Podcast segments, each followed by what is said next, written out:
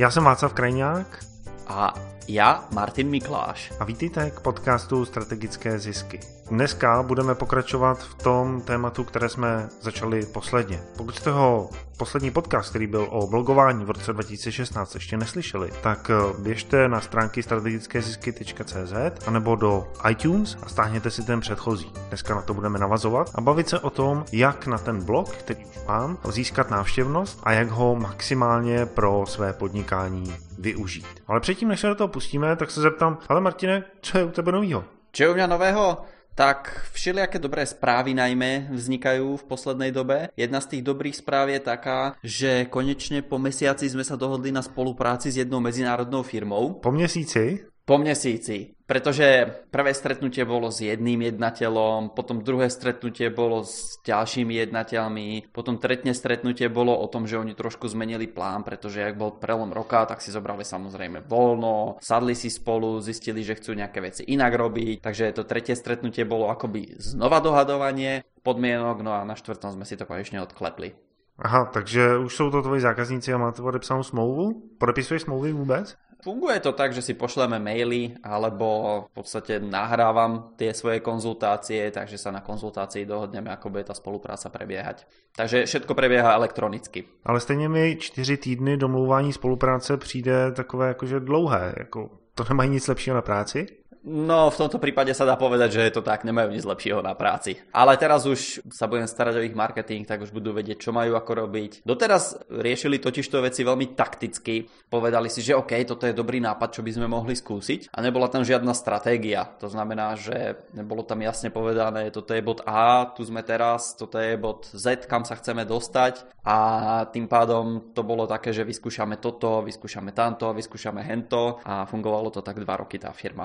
Jaký máš ty názor na to, když se to takhle táhne, to domlouvání spolupráce, prostě řešení smluv, právníků a tak? Väčšina, alebo povedzme tých mojich zákazníkov, čo ku mne príde, tak sa hneď na tej prvej nejakej konzultácii dohodneme a tá prvá konzultácia už býva väčšinou nejaká platená tak či tak. To znamená, že ten zákazník si niečo odnesie z tej konzultácie a pokiaľ v tom vidíme obidvaja zmysel pre nejakú dlhodobejšiu spoluprácu, tak okamžite dokážeme dohodnúť podmienky tej spolupráce a povedzme po týždeň sa znova stretnúť ideálne cez Skype a pracovať konkrétne na nejakej dlhodobej stratégii. No to mi přijde dobrý, jakože zase člověk rovnou pustí do práce a začne něco vznikat. Tohle to domlouvání, jako nevím, co z toho vznikne dobrýho, jako vy, jako ztrácet tím tím čas mi to přijde.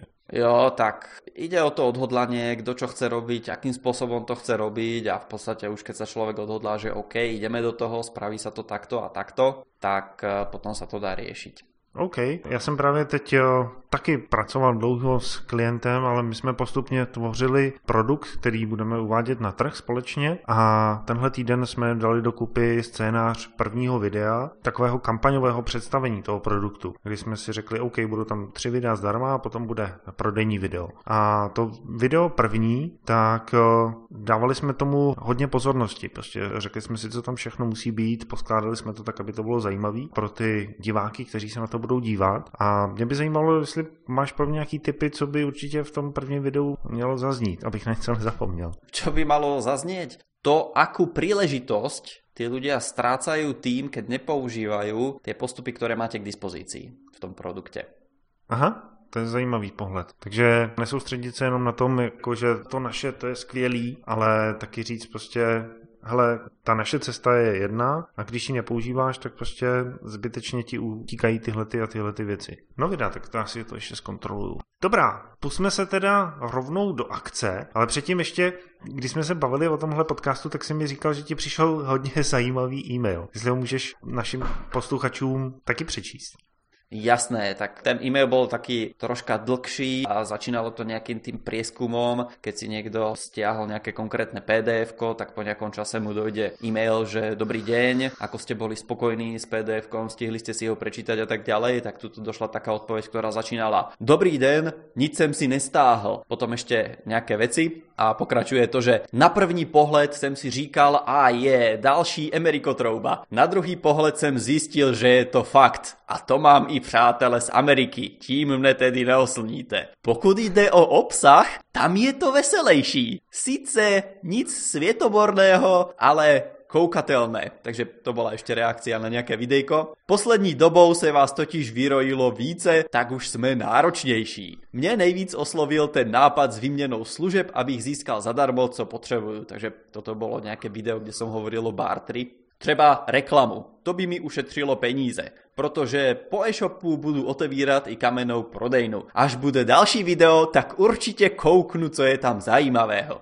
Hej, takže pokiaľ aj niekedy tie e-maily začínajú možno trošku negatívne, tak ma potešil ten koniec, že tam pán napísal, že určitě sa pozrie na to ďalšie video. Jak poznáš, že jsi v úvozovkách Ameriko Trouba? Jakože ty máš vlastně na tom videu tu svoji značku. Presne tak. V tom videu som mal ten svoj klasický klobúk, ktorý nosím proti slnku, dažďu, snehu, všetkému, takže to je taká, dá sa povedať, moja značka. Mně taky dorazil před Vánoci jeden zajímavý e-mail a ten byl od podnikatele, který se zajímal o to, jak skombinovat tvorbu produktu a tvorbu služby a marketingu. Ale tam bychom to mohli rozebrat trošku do podrobná, tak třeba v nějakém z dalších podcastů. Já si to poznačím na příště. Poznač. Tak, eh, v posledním podcastu jsme se bavili o blozích v roce 2016. Proč ho dělat, že už jich je hodně a jakým způsobem se trošku odlišit a co zveřejňovat, jak to postavit, jak využít ty moderní věci, které jsou blogování, třeba ten guest posting a tak podobně. A dneska to je o tom, když ten blog už má, tak jak ho maximálně využít, jak z něj dostat to maximum a přitáhnout na něj co nejvíc návštěvníků, zákazníků a zakomponovat ho trošku do toho marketingu.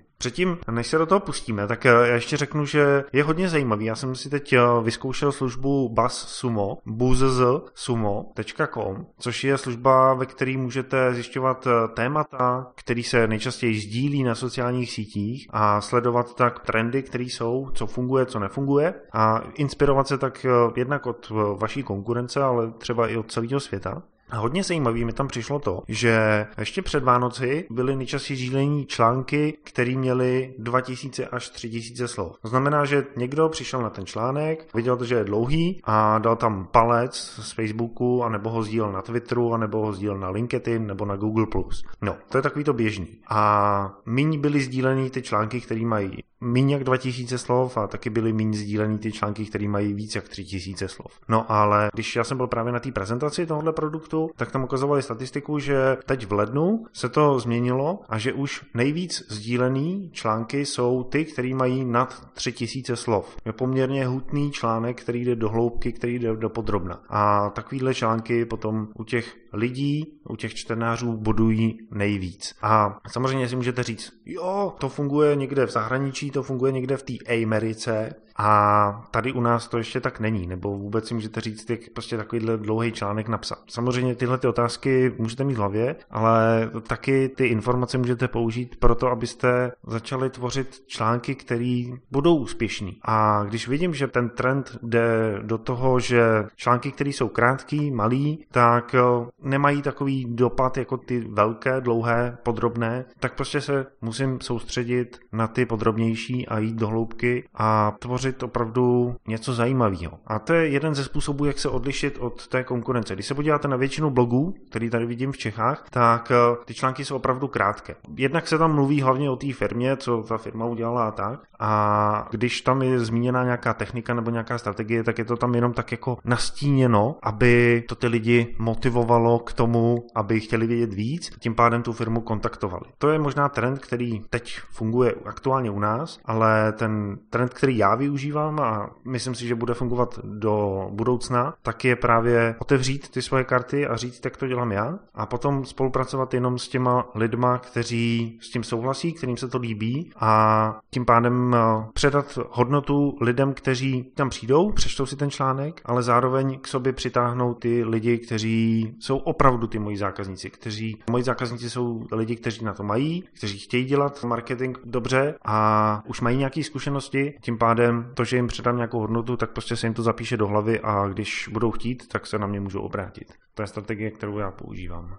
Takže obuli sme sa do tej taktiky, predtým než sa pozrieme na tú stratégiu, tak teda ja pridám niečo k tej taktike. A moje odporúčanie je vždycky, a to je jedno, že či sa teraz bavíme o blogu, e-maile, možno videách a tak ďalej, tvoriť rôznorodý obsah, pre rôzne cieľové skupiny. To znamená, že pokiaľ s väčšinou píšete krátke články, tak Václav vám teraz možno dal inšpiráciu na to, že OK, napíšte dlhší článok. Pokiaľ väčšinou píšete dlhé články, napíšte kratší článok. Ako vidíte, ono sa to mení. Keď pred dvoma mesiacmi to boli články, ktoré majú 2000 slov, dneska sú to články, ktoré majú 3000 slov, tak zajtra to možno budú články, ktoré majú 300 slov alebo 5000 slov. Hej, takže preto to je dobré, aby ste na strane jednej mali rôznorodý obsah, pretože to pritiahne rôznych ľudí, no a na strane druhej, aby ste zase všetko testovali, čo robíte. To znamená, že keď dnes napríklad fungujú videá, kde je hudba v pozadí, tak o rok to môže byť inak. Hej, a pred dvoma rokmi to bolo zase inak. Takže preto to vám odporúčam odporúčam nielen dneska otestovať a povedať si, OK, na toto sme došli, ale testujte pravidelne a možno aj sami na sebe o tom, ako budete dlhé články písať.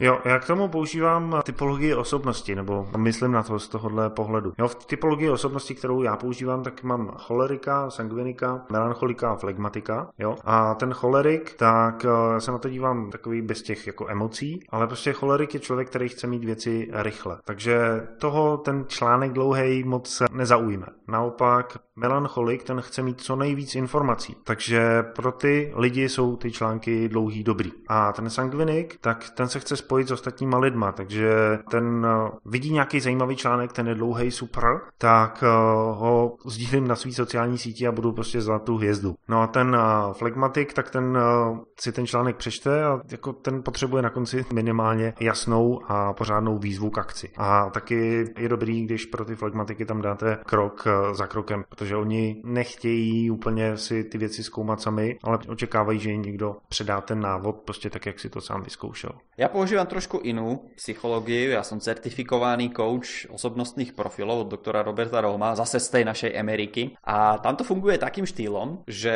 je jedno prakticky, aký dlhý článok píšeš, ale na začiatku musíš jasne povedať, aby to zaujalo tých, čo sú šéfovské typy napríklad, že prečo by si mali ten článok prečítať, prečo by sa o to mali vôbec zaujímať. Potom sa to preklápa na tých ľudí, ktoré sú zase spoločenské typy a tým treba povedať, že OK, buď kto ešte používa, alebo kto z toho profituje, alebo komu jednoducho to niečo prináša. Takže to je v ďalšej časti článku. A ten ďalší odsek sa musí povenovať človeku, ktorý vie, že napríklad e, aký to bude mať nejaký v skratke prínos pre tú jeho firmu. A potom už keď toto prejdeme, tak nazvime to skrátkovito, tak potom prichádza ten posledný typ, ktorý je úplne analytický a ktorý potrebuje všetky detaily. Takže pokiaľ ste teraz napísali nadpis o tom, že prečo si to má prečítať, potom ste tam dali citát nejakého klienta, potom ste tam dali v odrážkach, že aké to má výhody, čo to dokáže, čo to prinesie tomu človeku, tak teraz je na rade to do detailov rozpísať kľudne aj na 50 stránok a tento posledný analytický typ si to prečítam.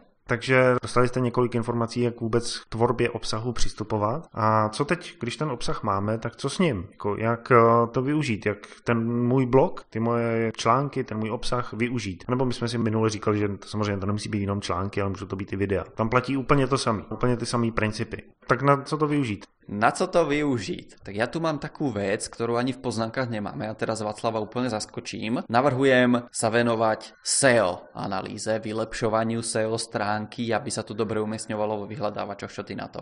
To je dobrý, protože samozřejmě ten můj blog, který mám, tak jeden ze způsobů, jak ten blog využít a co mi má přinést, tak je samozřejmě lidi z vyhledávačů, aby ti, kteří zadají něco do Google, zadají třeba, jak si zalít ty kitky, o čem jsme posledně mluvili, tak aby jim tam vyběhl ten můj blog na první stránce. A ta SEO analýza, tak tam má dvě části. Jednak je, je to ten samotný obsah, který je na té stránce, tak tam by měl být takzvaný klíčový slova a to je jakoby obsahová část část a potom je to technická část. A ta technická část je, že máte ty stránky dobře nastavené z pohledu SEO. To znamená, máte tam správný titulek, máte tam dobře nastavený popis toho článku pro ten výřez v Google, máte dobře nastavenou URL adresu a možná do té techniky patří nebo nepatří, tak je i zpětný odkazy, že na ten článek odkazujete ze svých eh, sociálních sítích a tak podobně. A nebo na něj odkazují klienti. Takže to je způsob, jak ten váš blog využít pro získávání nových lidí, kteří o vás ještě nikdy neslyšeli, anebo vás slyšeli a tím pádem si spíš kliknou na ten článek v Google. A co je zajímavé, je, že když napíšete příjemný článek, tak uh, zveřejníte ho, tak ono se třeba týden, dva nic neděje. Google si ho přečte, seznam si ho přečte a umístí ho někam třeba na třetí stránku. No a na té třetí stránce, tak tam přijde málo lidí, ale začnou na něj klikat, začnou se o ně zajímat. No tak Google si to všechno spočítá, protože mají neskutečný výpočetní kapacity a díky těm informacím, jak si řeknou, jo, ten, o ten článek je zájem, tak ho posuneme na druhou stránku. Na té druhé stránce ho vidí víc lidí a víc lidí na něj kliká. OK, tak ho přesuneme na tu první stránku a to je to, co ve finále chcete. A v tom výřezu, v tom Google, tak eh, tam je to nastavení SEO vidět hlavně, protože tam vidíte nadpis toho článku a takový ten popisek. Ten by měl, jednak ten nadpis, ale druhý ten popisek by měl toho člověka lákat k tomu, aby na to kliknul. A protože když na to klikne, tak si to Google začne měřit. Takže to jsou moje typy k vyhledávání. Máš k tomu ještě něco? Jo, tak to bylo na prasknutie hlavy určitě. Ale já vám poviem takú vtipnú historku. Už si nepamätám, ktorý článok to bol, ale jednoducho napísal som článok na nejakú tému a bolo krásne vidno, že Google Google testuje aj tie výsledky, čo sa zobrazujú vo vyhľadávaní. To znamená, že vám sa dneska zobrazí 10 nejakých výsledkov, zajtra sa vám zobrazí iných 10 výsledkov. No a samozrejme, pokiaľ vy vyhľadávate svoju vlastnú firmu, tak ju budete mať na prvom mieste, pretože Google vie, že tú stránku často navštevujete, ale keď ju budú vyhľadávať vaši zákazníci, tak sa môže stať, že sa vôbec nezaví v prvých 100 miestach. Ale na toto existuje taký trik, že môžete si dať do anonymného vyhľadávania, kedy Google nevie, že vy ste vy za tým počítačom. A ja som spravil takú vec, že keď zverejním článok, článok napríklad, takže toto je zase nejaká taktika, tak zdieľam ho na Facebook, zdieľam ho na Twitteri, pošlem ho do tej mojej vlastnej databázy, no a samozrejme mám na stránke aj nástroj, ktorý tzv. ping spraví do Google a odkáže mu, že tuto niečo pribudlo. No a teraz, čo som spravil asi hodinu alebo dve po zverejnení, som si otvoril takéto anonymné okno, zadal som kľúčové slovo. Prvých 9 miest patrilo odkazom na môj článok. Na prvom mieste bol článok na blogu, na druhom mieste, neviem, že či to nebolo z nejakej série alebo niečo, tak bol odkaz na tú sériu celú, kde som zverejnil článok. Na treťom mieste tam bolo vlastne aj YouTube videjko vložené, takže na treťom mieste bolo YouTube videjko zobrazené, ktoré zase odkazovalo v princípe na ten môj blog. Na štvrtom mieste bol Facebook, na piatom mieste bol Twitter, na šiestom mieste myslím, že nejaké fórum dokonca odkazovalo na ten článok, na siedmom mieste boli nejaké ďalšie blogy a stránky, ktoré na mňa odkazovali a tak ďalej, až po nejaké 9. miesto. Som mal všetky priečky obsadené na, na to kľúčové slovo a na 10. mieste bol nejaký pomocník Google, ktorý vôbec nesúvisel s tým, čo som vyhľadával. Takže to bolo veľmi zaujímavé, že keď vidíte, že Google akým systémom funguje, ale keď som to vyhľadával napríklad o 4 hodiny alebo na ďalší deň, tak bolo vidno, ako sa postupne tie výsledky prefiltrovávajú a postupne miznú. Na začiatku to prebiehalo iba tak, že Google začal meniť poradie tých výsledkov, hej, takže testoval si na mne, že na čo kliknem, že čo ma bude viacej zaujímať. No a potom po pár dňoch už zistil, že aha, všetko to smeruje na jeden článok, takže tam ostalo iba nejakých 3 alebo 5 odkazov jednoducho. Na to videjko na YouTube tam ostal stále odkaz, mám pocit na Facebook a na tú rozhľadňu SK na hlavnú stránku.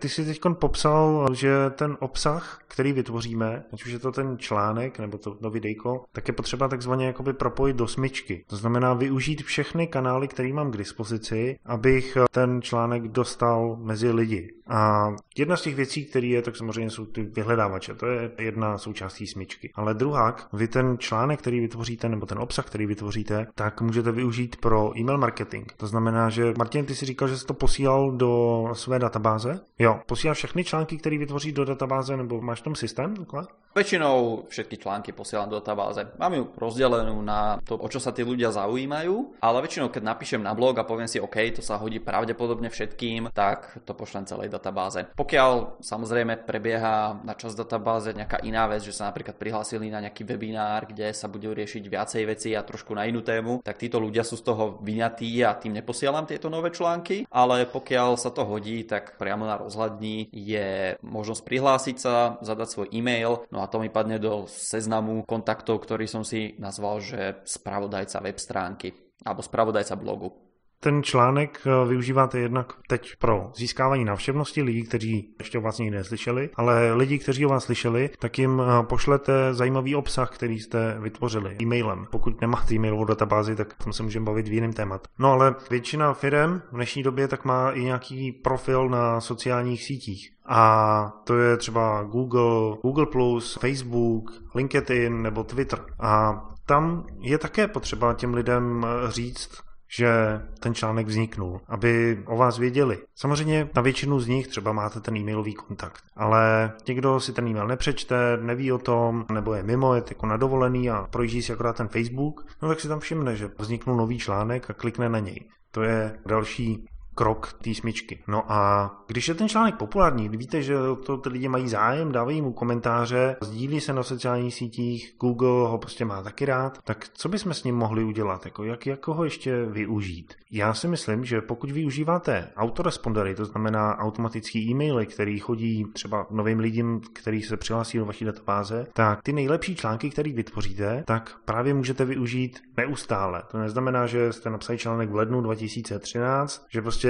lednem 2013 to končí. Ne, vy můžete na konci roku ten článek připomenout, že to byl prostě jeden z vašich nejlepších článků, ale taky ho můžete přidat do série e-mailů, který těm lidem dokážou pomoct s oblastí, pro kterou jste třeba vytvořili magnet na zákazníky, nějaký e-book. Martin, používáš tohleto, nebo máš tomu nějaký tip ještě? Určite mám k tomu tip. Pokiaľ napríklad, ešte sa vrátim zase, to sa bavíme o nejakých taktických veciach a potom bude na záver dobré, aby sme si povedali nejakú uzatvorenú stratégiu, ako to celé použiť. Takže ďalšia z tých taktík, ktorú môžete využiť, je, že tých ľudí pozvete na svoju stránku z YouTube videa. Napríklad, ja to robím tak, že pokiaľ natočím video, tak primárne chcem, aby tí ľudia skončili na mojej stránke. Ako to robím? Samozrejme, to je taktika, ktorá nemusí vám vyhovovať, ale je to jeden z nápadov. Pod YouTube videjkom, pokiaľ si ma niekto nájde na YouTube, tak mám odkaz naspäť z toho YouTube videjka na môj článok. V tom článku, keď sa človek preklikne, no tak je tam zase to isté videjko.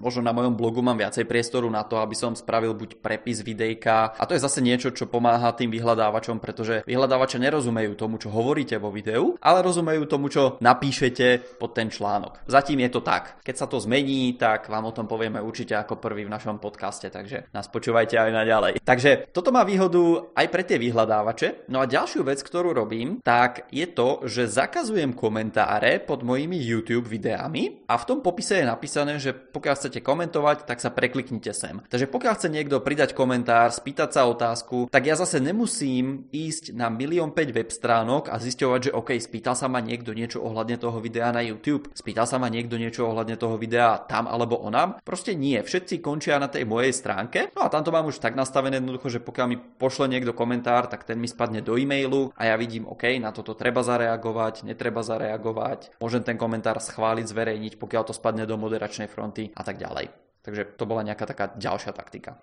A když eh, vytváříte ten svůj obsah, zjistíte, že je něco fakt dobrý, že to u těch lidí má úspěch, tak to je právě jeden ze základních kamenů, na kterých můžete stavět svůj e-book, svůj magnet na zákazníky. Jednak ten obsah můžete třeba ještě rozšířit a doplnit do nějaký obrázky, zjednodušit a zpřívětit ho a spojit třeba i víc článků a začít tvořit ten e-book, protože hodně se teď mluví o tom, eh, udělejte si e-book a dejte ho na stránky, ať si ho lidi stáhnou a roste databáze. No jo, ale připravit takový e-book, tak eh, si vezme hodně času a energie. A když eh, nejdřív začnete tvořit obsah pomocí článků, tak eh, vy si vlastně připravujete půdu a potom akorát můžete vzít to, co jste vytvořili, dát to dohromady, dát tomu nějaký pěkný obal a dát to těm lidem k dispozici. Ať už na tom blogu, anebo potom to využít při reklamě. A když takovýhle ten e-book máte, tak právě ten člověk si ho stáhne, přečte si ten e-book a vy v následných e-mailech v tom autoresponderu tak můžete poslat ještě, hele, tady o tomhle tématu jsem se bavil v tomhle článku a tam jdu víc do hloubky. Hele, tenhle ten článek by tě k tomu e-booku ještě mohl zajímat. A takovýmhle způsobem využíváte maximálně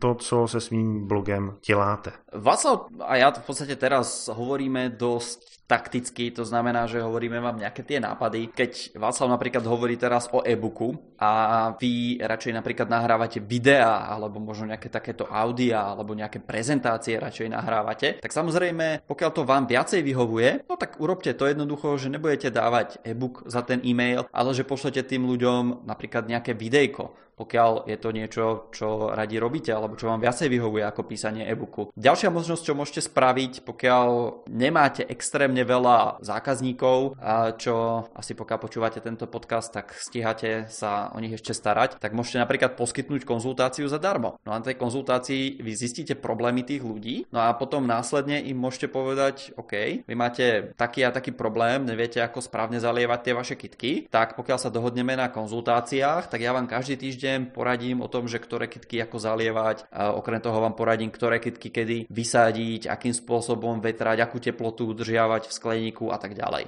Já jsem myslel, že bychom taky mohli říct, jak bychom tohle tu postupnou tvorbu mohli využít při našem podcastu. Mě teď napadlo, že bychom mohli udělat výstřih všech audio nahrávek za celý rok 2015, vyházet všechny ty balasty, které tam jsou v úvozovkách navíc, ale dodávají kontext a z každého podcastu třeba vybrat jednu, dvě věty a z toho udělat to best of 2015 podcastu Strategické zisky. A i to je nahrávka, kterou bychom mohli dát. A zase je to ten přístup, kdy využívám maximum z toho, co právě dělám. OK.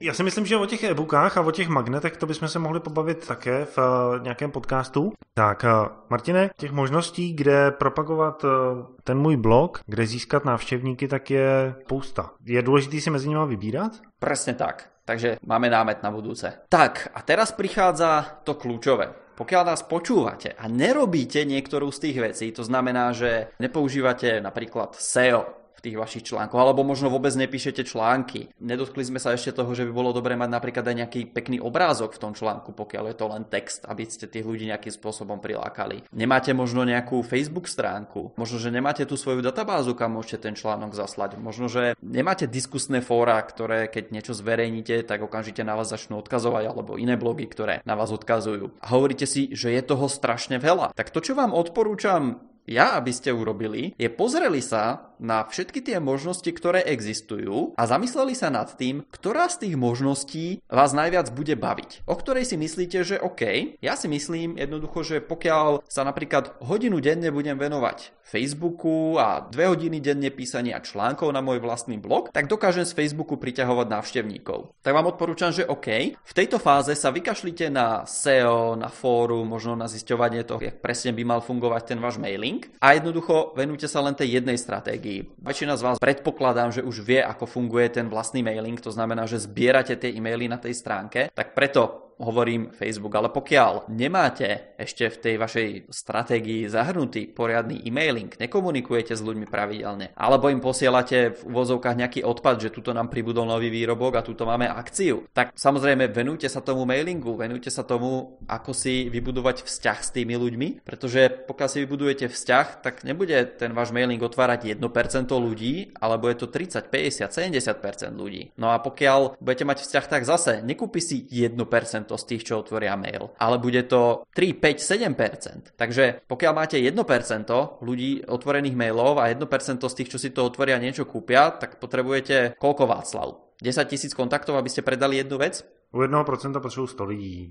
1% je 100 lidí, hej, ano, a potom ďalších 100 potrebuješ na to, ktorý si to otvoria, aby si jeden zase kúpil. Takže to je vo finále 10 tisíc. Jo, jo. Takže pokiaľ máte 1% otvorených mailov a 1% nákupov z otvorených mailov, tak potrebujete 10 tisíc ľudí v databáze na to, aby ste niečo predali. Pokiaľ máte 70% otvorených mailov a 7% ľudí si niečo kúpi, tak vám stačí oveľa, oveľa menej mailov. Koľko to vychádza? Možno bych si měl zapnout kalkulačku, ale to neudělám. To je úkol pro vás, přátelé. My jsme toho dneska probrali poměrně hodně. Bavili jsme se o tom, jak dlouhé články psát, co do nich dávat za obsah pro různý typy lidí a bavili jsme se o tom, jak využít pro vyhledávače, jak je využít pro e-mail marketing, jak je využít pro social media marketing, ale taky jak na základě nich můžete začít tvořit e-book. To byly parádní informace, ale ještě jsme neprobrali úplně všechno. A já bych se s vámi rád podělil o strategii návštěvnosti, kterou používám, ale Martine, co kdybychom to dali do samostatného dílu, aby to bylo pěkně pohromadě? Určitě, takže máme minimálně 2-3 námety na ďalšie podcasty po dnešnom podcaste a jedno bude o tom, ako to používať možno so sociálnymi sieťami, autorespondermi a inými vecami no a ten druhý námet sú e-booky bezva. Takže pokud vás to téma zajímá, tak eh, Martin má skvělý program, který se jmenuje Ako na blog a tím, když projdete, tak během pár týdnů dostanete všechny informace a všechnu inspiraci pro to, abyste začali dělat svůj firmní blog. Takže kde se dozvím víc o tom tvým programu, Martin? Viacej sa dozviete v odkaze na stránke strategicky zisky SK alebo na stránke ako na blog SK lomítko SZ ako strategické zisky.